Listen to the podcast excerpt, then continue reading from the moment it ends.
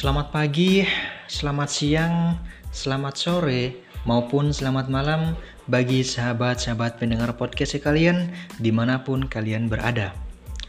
Pada kesempatan kali ini, saya ingin membicarakan terkait dengan penyakit COVID-19 yang dilihat dari sisi etika lingkungan.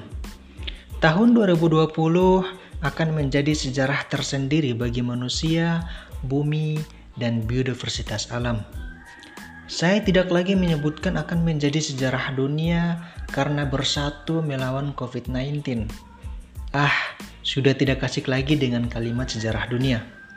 Saya lebih tertarik menyebutkan ini sebagai sejarah bagi manusia, bumi, dan biodiversitas alam.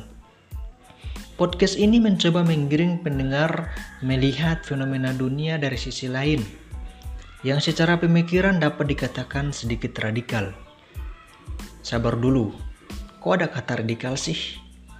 Nah, begitu simpang siurnya definisi terkait radikal sehingga konotasinya sering kali dianggap negatif. Radikal yang dimaksud dalam podcast kali ini adalah pemikiran yang begitu kritis terhadap suatu fenomena atau kejadian. Oke, jelas ya? Mari kita lanjut. COVID-19 akan menjadi sejarah bagi manusia bumi, dan biodiversitas alam. Jika dilihat dari sisi etika lingkungan, maka orang akan berpikir terbalik. Dan pertanyaan yang paling pertama muncul adalah, bahaya manakah antara virus corona versus manusia? Virus corona dianggap begitu mematikan oleh manusia. Namun apakah kita menyadari bahwa corona itu sendiri merupakan makhluk hidup yang datang karena akibat ulah manusia? Sehingga dapat dikatakan manusia adalah virus yang sangat mematikan bagi biodiversitas alam.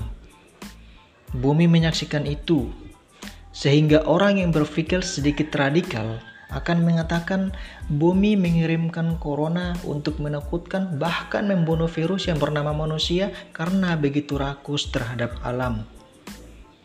Akhirnya yang kena bukan hanya manusia yang rakus, namun diserang secara menyeluruh tidak memandang mana manusia rakus dan tidak, karena corona tidak tahu sampai di situ.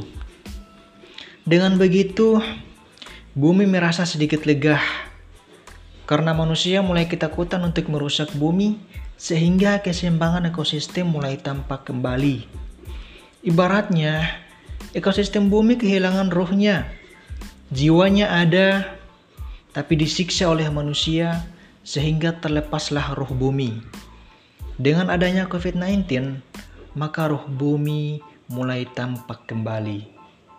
Kaitannya dengan hal tersebut, dari sisi etika lingkungan, kejadian ini dinamakan dengan teori antroposentrisme yang memandang bahwa manusia sebagai pusat sistem alam semesta dibandingkan dengan makhluk yang lain.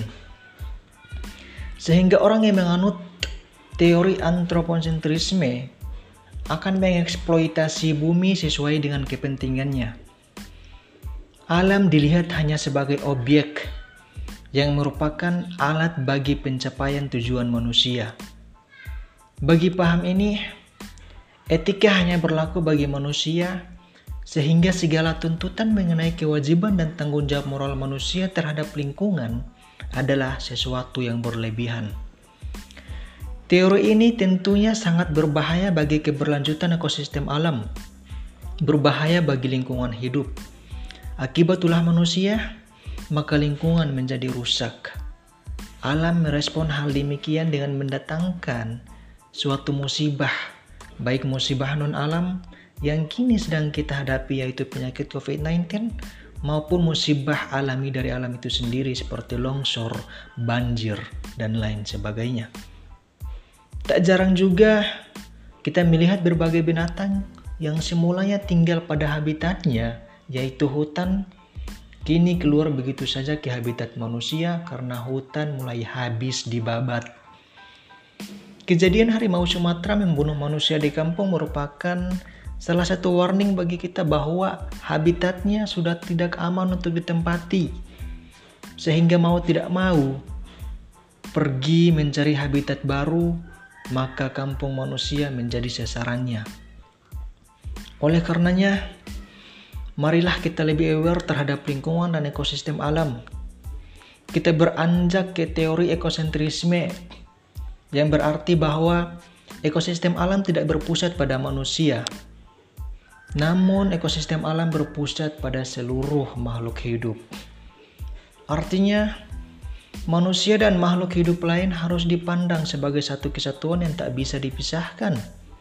Sama-sama memiliki hak untuk hidup Manusia sebagai khalifah di muka bumi dituntut untuk menjaga keseimbangan alam, bukan untuk merusaknya.